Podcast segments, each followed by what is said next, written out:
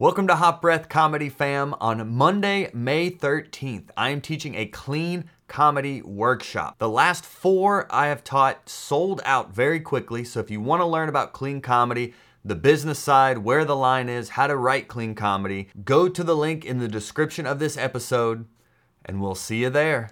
I always like to say that we have two different people in us. We have the protected person, which is the person we bring to life and jobs who appears normal and can be trustworthy. But then we have the authentic person who we hide most of the time. So your tendency normally would be to hide that from an audience because you don't want to appear weak or you don't want to appear strange in any way.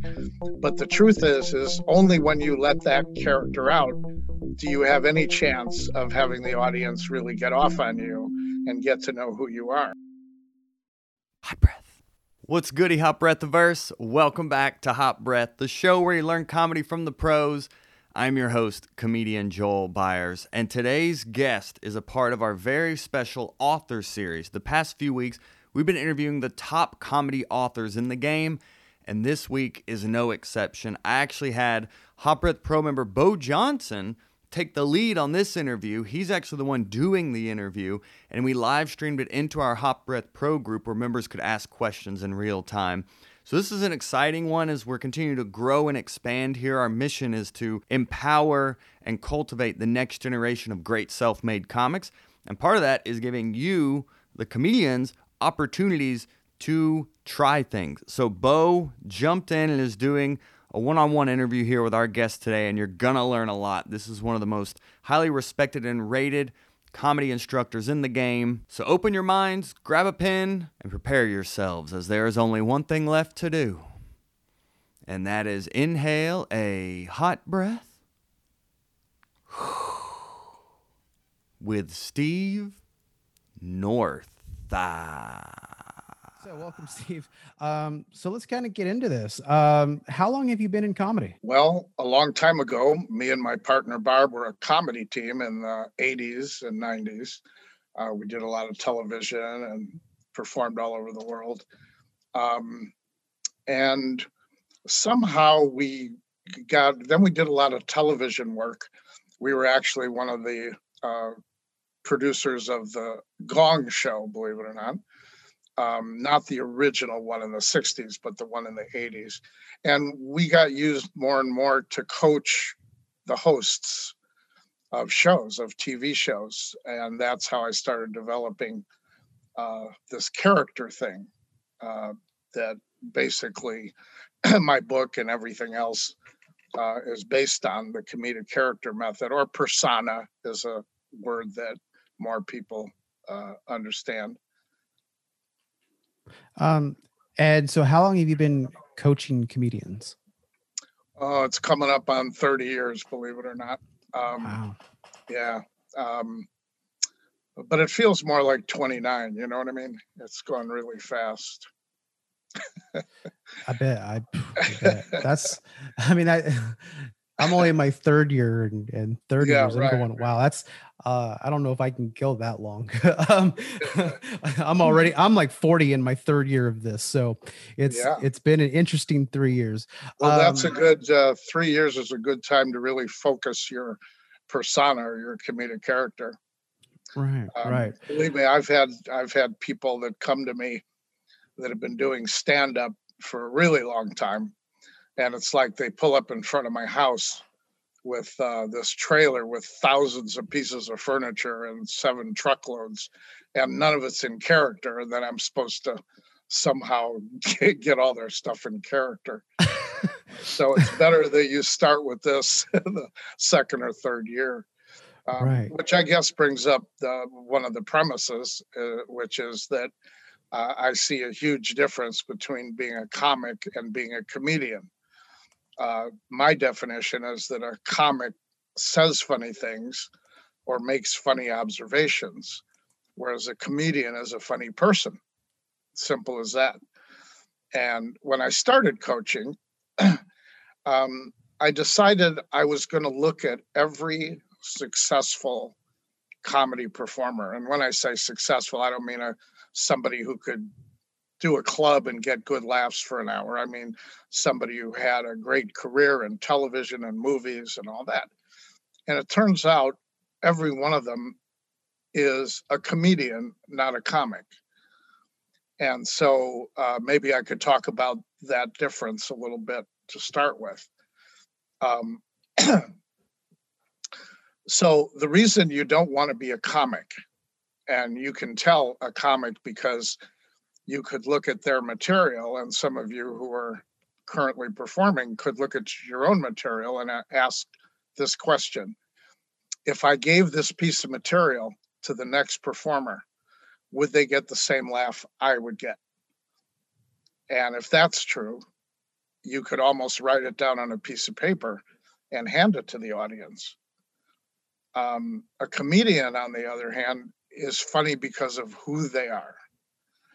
Uh, now, both people do, you know, observations and stuff, um, but the comedian does it in character. And you're laughing as much at who they are as what they're saying. And this has been true of every successful comedian for the last hundred years. So I don't teach people to be comics. I, I force them to get into their character. I guess uh, this is my book, which you mentioned. Uh, it's called How to Kill in Comedy. And um, it came out in March of this year. Um, The uh, first, it's in three sections. Uh, basically, the first section talks about your comedic character and how you can find it and develop it and grow it. Gives a bunch of exercises for that. And then the whole middle section are twenty comedy formulas that I've developed in the last twenty years in our workshops in Los Angeles. Um, we have the longest running uh comedy workshops in Los Angeles. And then the part three is about the business and how you apply everything and how to survive the business and all that. Um, okay, I'm done talking now for a while.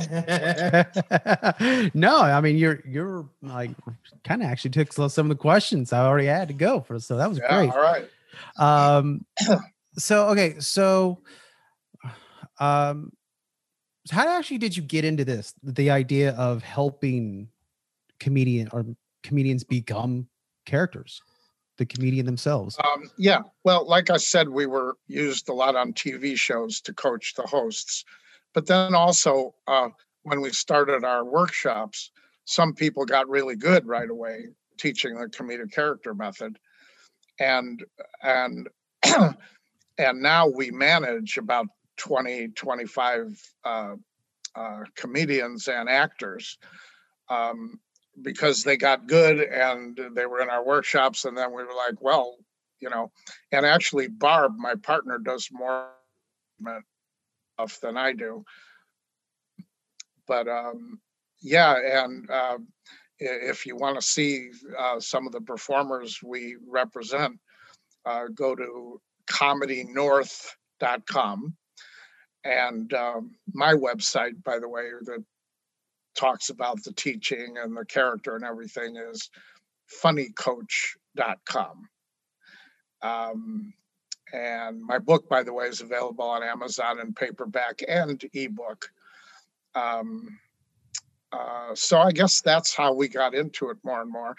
And I also noticed over the years that I have this strange facility, which I do in the workshops, and you were in one of my seminars, right? Yes.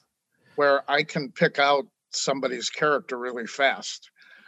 Um, and the truth is that most people in their first year or two of comedy are not showing their true comedic character. Um, in a lot of ways, your true comedic character uh, is, in a lot of ways, who you were in the sandbox at six years old in the playground. And, you know, we, I, I always like to say that we have two different people in us. We have the protected person, which is the person we bring to life uh, and jobs and who appears normal and can be trustworthy, and strangers can even like this person. But then we have the authentic person who we hide most of the time. Uh, everybody has these peculiar parts of their personality, who they were when they were, you know, running around on the slide in the playground. And what happens is we cover that up, because if we let that part out, uh, no one's going to hire us, and probably people are going to arrest us. Um, like you, Bo. Um, I don't remember exactly what your character was, but uh, did you find that uh, as you do it, that you find yourself letting out a part of you that feels more authentic? Uh, my character, my character is um, that we had worked on and developed is kind of this. Uh, now I forgot how you explained it. Um, take that computer, that computer nerd who is in a hurry to get things done because the computer's about to die. So it's like yeah. that. You're just trying to rush to get that information yeah. out at little, like very fast right. paced. And so your tendency normally would be to hide that from an audience, because you don't want to appear weak or you don't want to appear strange in any way. But the truth is, is only when you let that character out do you have any chance of having the audience really get off on you and get to know who you are. So a lot of things are kind of the opposite of what they seem. Like a lot of people, when they get up on stage, they think they have to be like other comedians they've seen, or they have to be strong, or they have to be intelligent, or they have to show everybody how good they are at putting jokes together. Uh, that is rarely your character. And that makes you a comic when you do that. So learning to bring out your true self, your true behaviors, and then we exaggerate that. And that's how we work on the comedic character. Uh, the whole first third of the book is about how you discover your own comedic character, which, by the way, you already know very well, but you're not necessarily willing to show that to strangers. Are you super nervous? Are you angry? Are you super nice? Are you recessive? Are you bitter? Are you whatever you are? There's this one part of you, and that is the only part of you that the audience is interested in. Everything else is a fraud, and you're not going to get anywhere with it.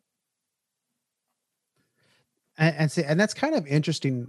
Like when you um, looking at this persona thing, um, because I, I remember like Lewis Black, and I think you mentioned him uh, in the course that yeah, I well, took. Lewis was somebody who spent thirty or forty years not bombing, but not doing well either. Um, and we were with him, Barb and I, in Chicago when he actually discovered his comedic character. Um, and what happened is he was, I think, kind of sick one night, and he had done a lot of political stuff. And the problem with political stuff is everything that you say, the audience first has to decide if they agree with you or not, and then decide if it's funny. And that's the last place you want to come from as a comedian. So on this particular night, uh, I think George W. Bush was the president. Instead of doing his normal analysis of what was wrong with George W. Bush, he suddenly found himself going, um, and George W., when he taught, it, it hurts my head. My head hurts. I can't hear. My head hurt. And he noticed that everybody in the audience started laughing, whether they were Republicans or Democrats or whatever. And that's when he, in fact, as recently as, I don't know, a few years ago, he said, apparently people find me funny when I'm angry. Uh, and yet, if you go back earlier in his life, you'd find out that that's who he was before he covered that up with uh, uh, his politically correct and incorrect and intellectual stuff.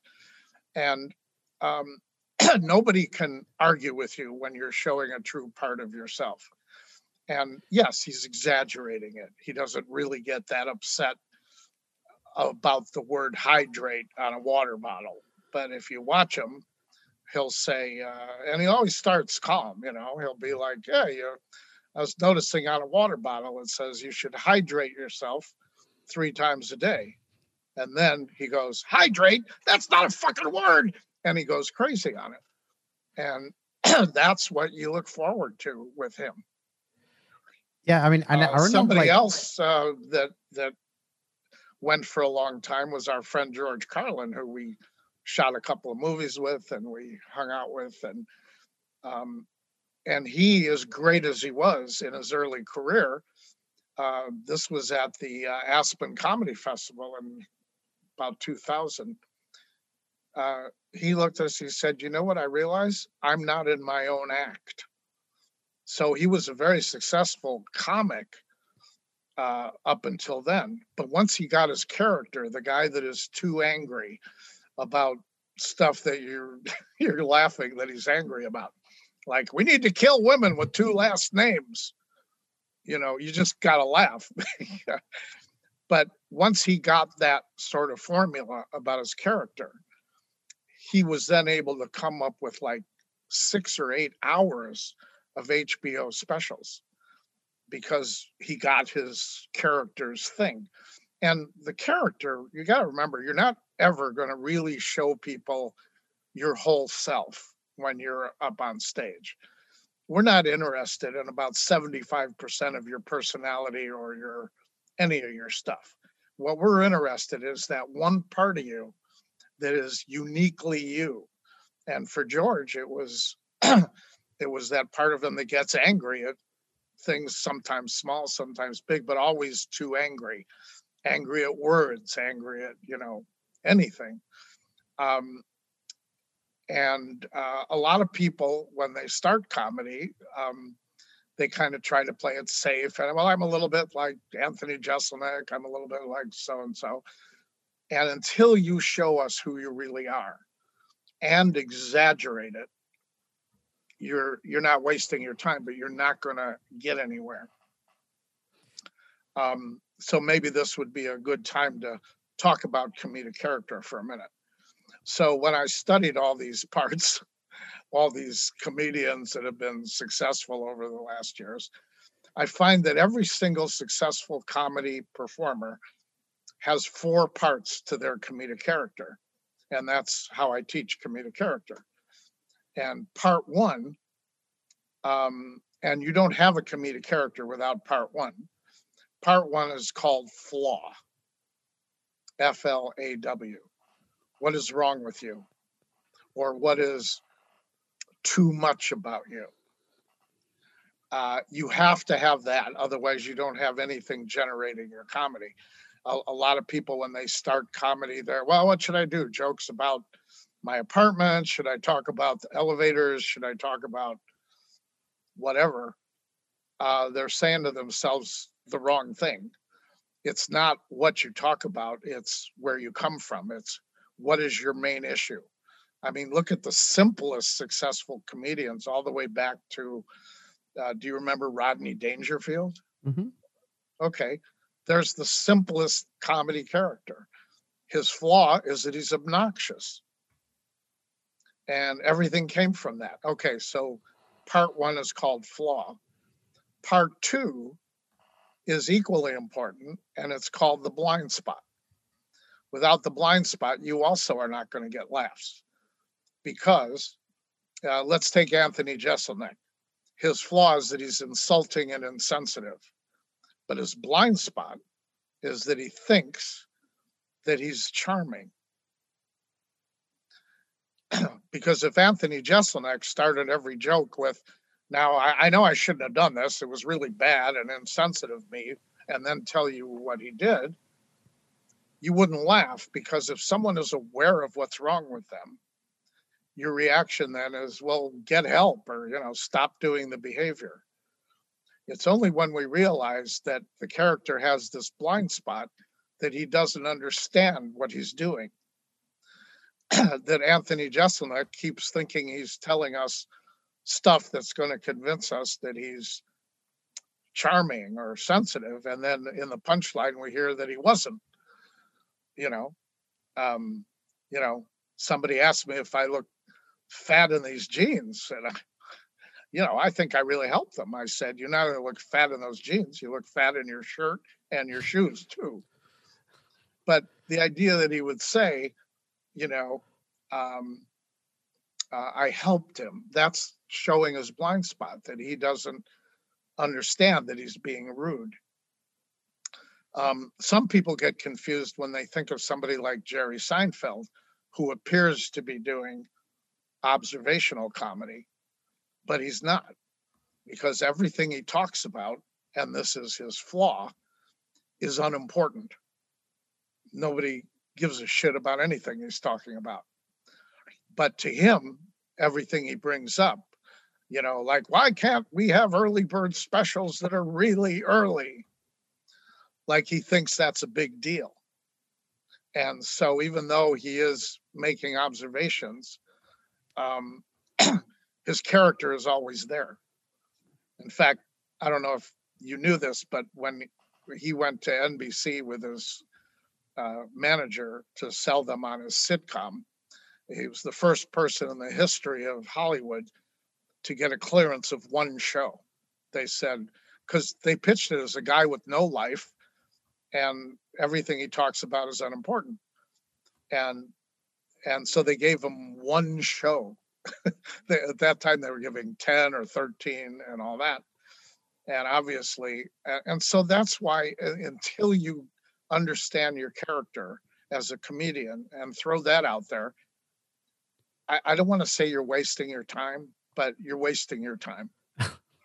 You might be learning technical things about jokes, and that will help you and all that. But until you show us that part of you that is true but distorted, uh, and that's a tricky area, because Uh, some people think all I have to do is show them myself. And it isn't just yourself, it's yourself exaggerated. So like when you perform, for example, Bo, um, if you exaggerate that part of you that's darting around, is everything okay? Have I got this together? The more you exaggerate that, the funnier you are. Now, you might even exaggerate it to the point that you're not doing that in real life. But that's what a character is on stage. And when I say character, don't get confused between a character and a caricature. Your character is who you really are, exaggerated. It's not a, um, and also you don't have a choice who your comedic character is. It's not like you can pick it out like clothing off of a rack. There's only one zone that you, Bo, are funny in. And that's when your attitude is kind of frenetic and looking around and, okay, I'm on top of this, right? I got this, right? Um, so anyway, part one is flaw. Part two is blind spot. And blind spot generates part three and part four. Part three is just the word attitude. Um, Let's just go back to the classic uh, uh, Anthony Jeselnik. If he, if his blind spot is that he thinks he's charming, then his attitude has to be charming. It's like an equation. Like, he didn't believe respect, and yet he's not getting it. Then his attitude has to be frustrated. Now you laugh, or you used to laugh when he would go, I tell you, I don't get any respect. But that's frustration coming out of him. That's not, you know, if he went, ah, I don't get any respect, you wouldn't laugh. Even if he was sad, you wouldn't laugh. If he was like, I tell you, I just can't get any respect, again, you wouldn't laugh. It's only when you see the frustration that you realize he doesn't get it. He doesn't understand that he's obnoxious. And that frees you, the audience, to simply laugh at them. Just like when, you know, Lewis Black started going, I, I, my head hurts. That frees you to laugh, because it's no longer do I agree with you. You're just hearing the truth through the character. Okay, so that's part three is attitude. Part four is interesting. Usually in the Like in the seminar you did, we probably didn't even get to attitude and it, and part four, which is agenda.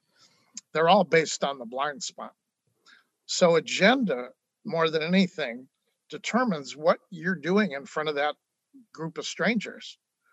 You're not trying to get laughs. Because of your blind spot, you don't think anything you're saying is funny. And that's another thing. If you're laughing at your own jokes, hang it up or stop doing that. Because a comedian that laughs at his own jokes, unless it's your character, like Steve Martin was, like, aha, um, you're not aware that things that you say are funny because uh, you're on your agenda with the audience. Uh, so what does agenda mean? It, it basically means, what do you want the audience to say back to you? Uh, what are you trying to convince the audience of? So with the simple comedy characters, it's obvious. Rodney Dangerfield was trying to convince you that he deserves respect. Anthony Jeselnik is trying to convince you that he's charming. Um, um, Kevin Hart is trying to convince you that all these things he's talking about are torture for him, that he's he's being put upon by these horrible behaviors. And so really picture in your mind famous comedians. They are very serious about trying to convince you about something. And you'll notice they're never going to convince you of that. That's why you're laughing. That's why you laugh at them. Uh, because they think this is true. Uh, so to give you another view of that, uh, imagine the comedic character in his real life. I don't mean in your real life. But once you kind of have your comedic character, let's take you, Bo. You're someone who's frenetic and going, I don't know, what, what am I going to do? Uh, and yet your blind spot is you think you've got it under control. Okay, so what's your agenda? Why do you have an agenda? Well, think of it this way. The comedic character, not you, but your comedic character, which is kind of an imaginary, fictional character. At home, in real life, his partner, his wife, his friends, his relatives are all yelling at him. They're all saying things like, Bo, why are you so upset? Why don't you relax? Why don't you calm down? Why don't you mellow out? You're driving us crazy. And you don't like that. So one morning you wake up and you say to yourself, you know what? I think I know what's wrong here. The people in my life, they're prejudiced against me. Yeah. They are. If I could just get up in front of a group of objective strangers, when they hear my story, surely they're going to tell me, yes, Bo, you are together. You are not frenetic and crazy. You've got your act together. And of course, every time you do that, they just laugh. So a good comedian never accomplishes their agenda. In other words, Rodney Dangerfield is never going to convince you that he deserves respect. Anthony Jeselnik is never going to convince you that he's charming and sensitive. Kevin Hart is never going to convince you that this stuff he talks about is horrible. And Jerry Seinfeld is never going to convince you that talking about the shape of elevator buttons is really important. And that's the comedic character. And it's different on everybody. Just like we have different faces, we have different comedic characters. All right, I'll stop talking now. No, you're fine. You're fine. You're, I mean, you're giving a lot of insight. Um, one of our listeners, Bob, who actually uh, he's he's going through the book now. Um, he asks, uh, "Are you able to help pick out someone's four comedic character parts in finding and identify them? Uh, if so, how do you do this?" Can- yeah. Um, well. Number one, I've been given a facility by who knows who that I can look at a person and have them play around with their attitude, try different emotions. You'll remember in the seminar I had everybody and I tried this emotion on and I tried that emotion on. And once you find the right emotion, attitude for somebody, then it's almost, it almost makes everything fall into place. Um, like, uh, so it isn't like you find one part of you and then now you have to find the other three. It's good to start with the flaw. Uh, and some people uh, mistake that to think the flaw means that I'm a terrible person. The flaw of your character has to do with something you are too much of. Are you too excitable? Are you too unexciting? Are you too whatever? And you got to get in touch with that first. And I give a bunch of, uh, you know, exercises in the first part of the book to, to discover that about yourself. What, what are, and it's very simple. It's so obvious. All you have to do is ask your parents or, or somebody that's known you for a really long time, what are some behaviors of mine you would change if you could? Would, do you wish I was more this, or do you wish I would be not so much this? And I guarantee you that about eight out of ten things they tell you are your comedic character. But then just getting the flaw isn't enough. Um, uh, like for you, we'll keep using you as an example, Bo, because I still, you, yeah. you want to be undressed in front of everybody. No, um, I'm fine. Uh, you're... Your original flaw is you're a control freak. Yes. You're trying to control everything. You're desperately trying to make things go where you want them to go. Yes. Okay. That means your blind spot would be the opposite of that. Your blind spot is that you think you're calm and reasonable and logical and that you're doing all this for a very good reason. Your attitude, of course, has to be blah, because otherwise it's not funny. If you talk seriously, um, yeah, I've got things together. People are just going to believe you, but they have to see that you're like that. So then it's funny, everything you're saying. And um, uh, so think of it this way. Once you have your flaw, all you have to do is almost pick the opposite, and that's your blind spot. Your blind spot determines your attitude and your agenda. So that's another thing to remember. I mean, this gets very complicated, but it's all very simple and inside of you. We only see the flaw in your punchlines. That's the only time we see the flaw, in your punchlines.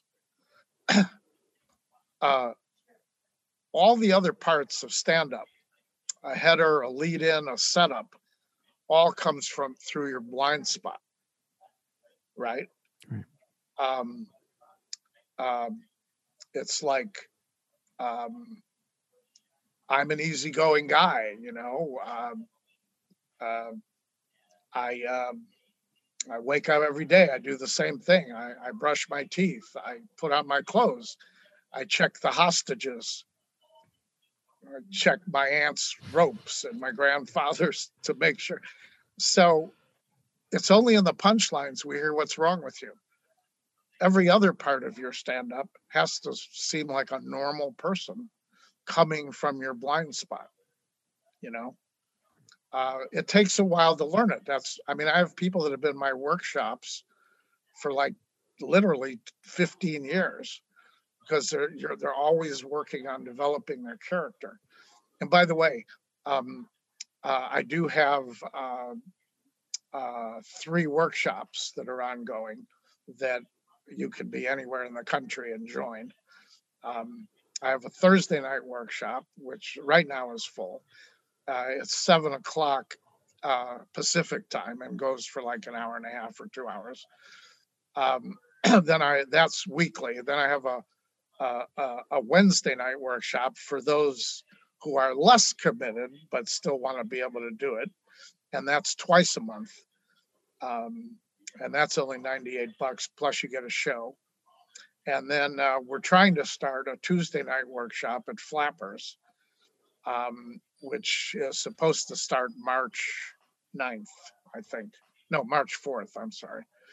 Um, uh, If, um, yeah, just if you have any questions about any of that, just email me at steve at funnycoach dot com um, and I can answer any of your questions.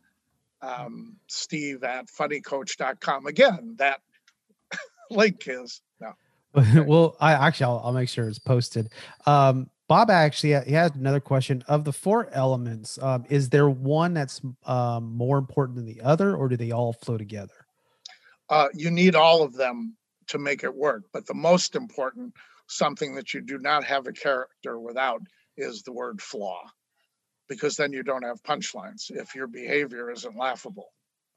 Without that, you're just a normal person trying to get laughs of, uh, about other people or other things. Uh, and that is a tendency, we, a tendency we all have when we get up on stage, is we want to appear intelligent and reasonable. Uh, because after all, we're in front of an audience. There are judges out there. Yet the oddity is, only when you show us your craziness, what's wrong with you, exaggerated, do we ever reach an audience. Um, so I hope that answers your question. But once you do have a flaw, then you have to figure out your blind spot. And it's different for everybody, but it's usually the opposite of the flaw. Not always. Uh, but Uh, just ask yourself, if this is what's wrong with me, then what is my delusion that I think I am? And that's where you have to perform from. Your attitude, your blind spot, and your agenda comes from not your flaw, but you're trying to prove that you don't have this flaw.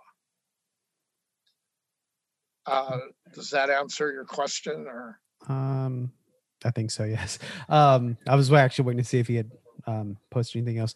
Um, one more question from a listener. So um, w- comedians, uh, young comedians as they're starting out, often hear the word um, finding your voice. Is this is a char- they're asking, is a persona or a character the same thing as the voice, or are those two different things? Uh, voice is um, two thirds of the way to a character. It's saying, what is your personal feelings and beliefs? Uh, in other words, don't just be someone watching the world and saying to an audience, hey, don't you think that's funny? And don't you think that's weird? But have a cohesive place that you're coming from. It's almost like a character, and it's a step on the way to the character. It's just you can have a voice without having a blind spot or anything else. But it's definitely a step up from being a comic. Um, it's been nice over the last twenty or thirty years to see that uh, the sort of industry is starting to understand character a little bit. And voice is something that people use as a way of identifying this one performer who seems to be coming from a unique place. And sometimes it's from his character and sometimes it's not, but it's better than just being an observational person. Uh, voice is on the way to being a character. And you could say that, you know, uh, Anthony Jeselnik's voice is, uh, you know, someone who trying to show a charming guy, uh, but it isn't quite to the character, but it's, it's a step up.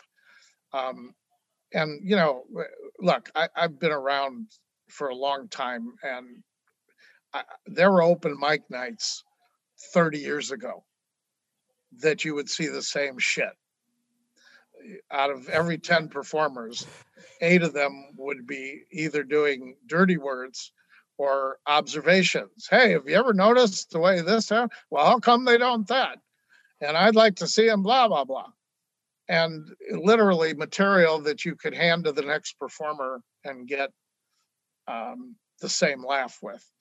Uh, I would say over the last ten years, people have made a lot of progress in starting to show their characters. Uh, but you got to go all the way with it, or it's like either you, you do it or you're going to bang your balls on the top of the fence. Just, you got to do it enough so that you get over the fence. Yeah, and you know, I, I remember like Dave Chappelle even saying that the person you see on stage is the real me. The person on the street, that's not me. That's but right. That's that's yeah. Who I have to be. That's right. You walk around with like thirty parts of you, the nice person, the, but there's only one part of you that is your comedic character. Um, um, uh, I do have another seminar coming up uh, to find your comedic character. I think it's just twenty-five bucks or something at Flappers. And uh, let me look at, see what that date is. It's February. Uh, it's uh, Saturday, Sunday. Whoops. Where the heck is it? It's twenty. This is the uh, seminar that you took. Mm-hmm. Oh, oh well, damn it. I can't find it. Well, I'll find it before we say goodbye. Yeah. I know it's in there somewhere. um, uh, I'm embarrassed, but I can't remember the date. Don't worry. I'll get it. I'll find it and I'll post it up there okay, with, the, with the video. Yeah, um, that's, so one just, last... uh, that's just a two, two hour, three hour thing where I find your character. And okay. so, um, uh, and you have to sign up for that at Flappers, which is uh, Flappers uh, comedy dot uh, flappers comedy dot com slash classes, and you'll see the seminar. So okay, so one last thing um, before we go. So somebody's built this. They've they've gone through the book. They're they've built a character. Um, how long should like how long like what is the best effort to give that character? Um, timing wise, and if it's not working, is do they need to go back to the drawing board, and like do they need to reevaluate it? And- yeah, that's really tricky. I mean, that's one reason I have these workshops, um, because you can be just ten percent off in your attitude or your blind spot, and all of a sudden it doesn't work. It, it's like I said, c- consider if um, uh, let's go back to Rodney Dangerfield again. Supposing instead of going, you know, I tell you, I don't get any respect. Supposing he was going, you know, I tell you, I really don't get any respect. His attitude is off, and that's enough to throw everything else off. So I would say be be nice to yourself, give it time. But if you honestly throw your flaw out there with a blind spot, you will start getting response. And Uh, you might be a little off at first. Uh, some people are naturally just close to their comedic characters, and it takes them a week or two and they're suddenly doing it. They they don't know all the ins and outs of it, but they start getting that reaction back from the audience. Other people who are a little more hidden or covered uh, or copying other comedians they've seen, it takes them a little longer. You know, some of us are more comfortable being vulnerable and showing what's wrong with us. But think of it this way. There is not one successful comedian who is not showing you what's wrong with him. Now just think about that a minute. Every single one of them is showing you what's wrong with him. And it's different for all of them. So that's what you have to do. Um, and it may take some of you uh, a few months of working on it. It may take some of you a day and you go, oh yeah, that's me, I'll do that. Just everybody's different. Um, if you already have an act that you're used to doing and you want to start getting your character in it, you have to go slow. I, I, I'm sorry, I didn't create the world. You know, uh, try uh, hitting your character towards the beginning, because it's confusing if you if you show us your flaw and your blind spot and then go back to your other material, which is observational or doesn't have the same blind spot and flaw. Um, so put that towards the front and then feel that response. Uh, or, gee, I didn't quite hit that right. Um, but in the end, you know when you're doing you. You know when you're doing the real you, and everything else is just bullshit, frankly. um, and it's just get to it, do it now or do it later, but you've got to do it if you want to be successful at stand-up comedy in any way. Now, I'm not saying you couldn't be an observational comic and do an hour in a club and get great laughs. I'm not saying that. I'm just saying, if you want a career, if you want to have things like movies and T V shows and things that, because people understand your character, then that's what you have to do. And even stand-up wise, you're going to be more successful if you have a character than if you're just throwing jokes out at everybody. Right. I, I mean, I think someone like Tim Allen is a great, great example of that. Sure. He, he took that men as pig thing, that grunting thing, all about tools and cars on stage, and then developed it into a T V show. And it was that exact same character. Well, that's um, why so many comedians have gotten sitcoms, because they come pre-packaged with a comedic character. The writer knows what the theme is, uh, you know, Uh, and it's not just for stand-up. Um, think of like Sheldon on the Big Bang Theory. He, being funny, also has all four parts of his comedic character. His flaw is that he's a nerd. His blind spot is that he thinks he's cool.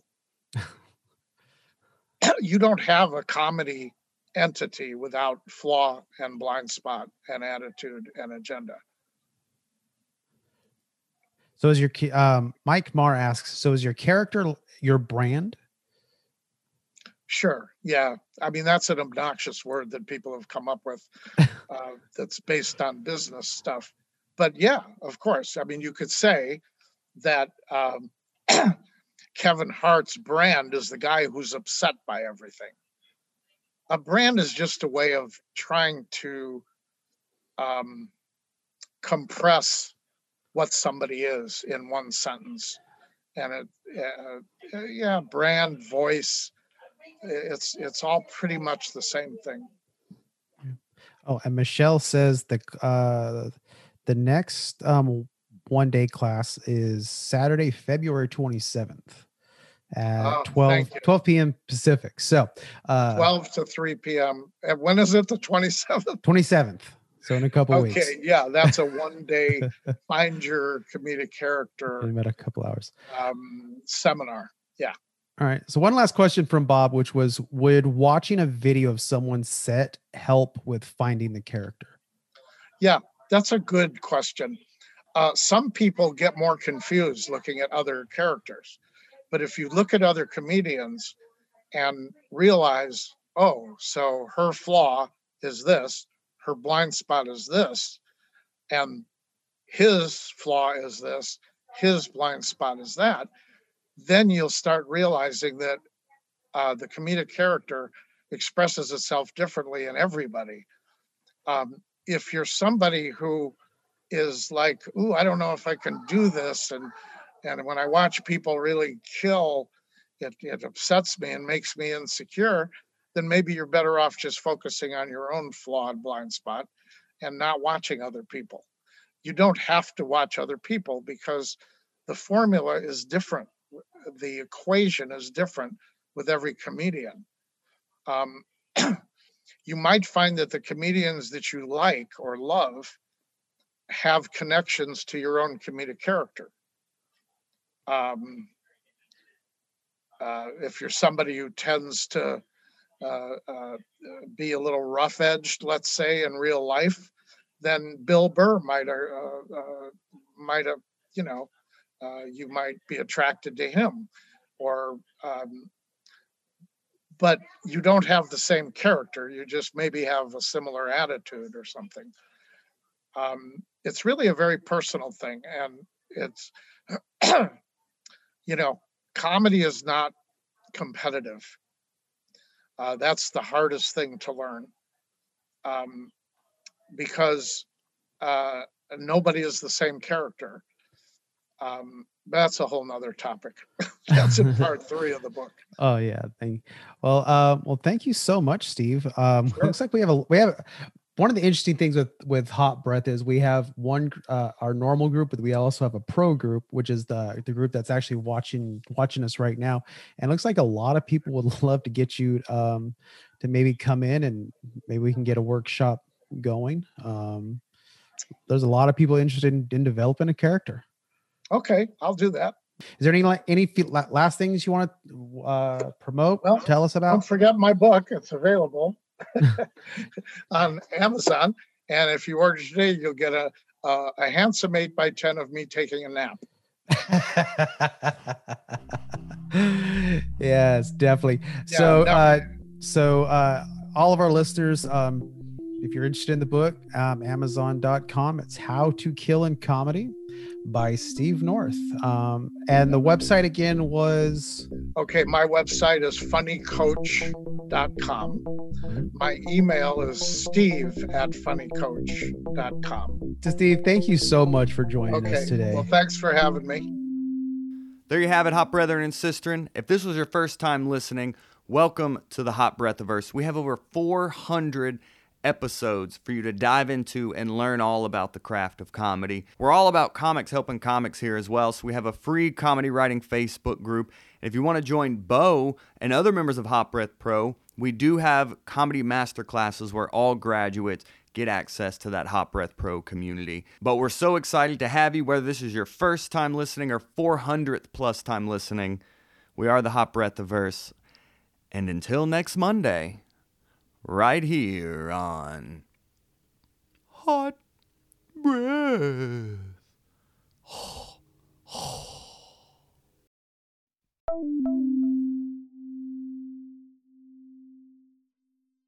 Breath. This episode of Hot Breath is sponsored by our Patreon. If any of our content has helped your comedy career, join our Patreon linked in the show notes and get positive comedy karma for life. Probably.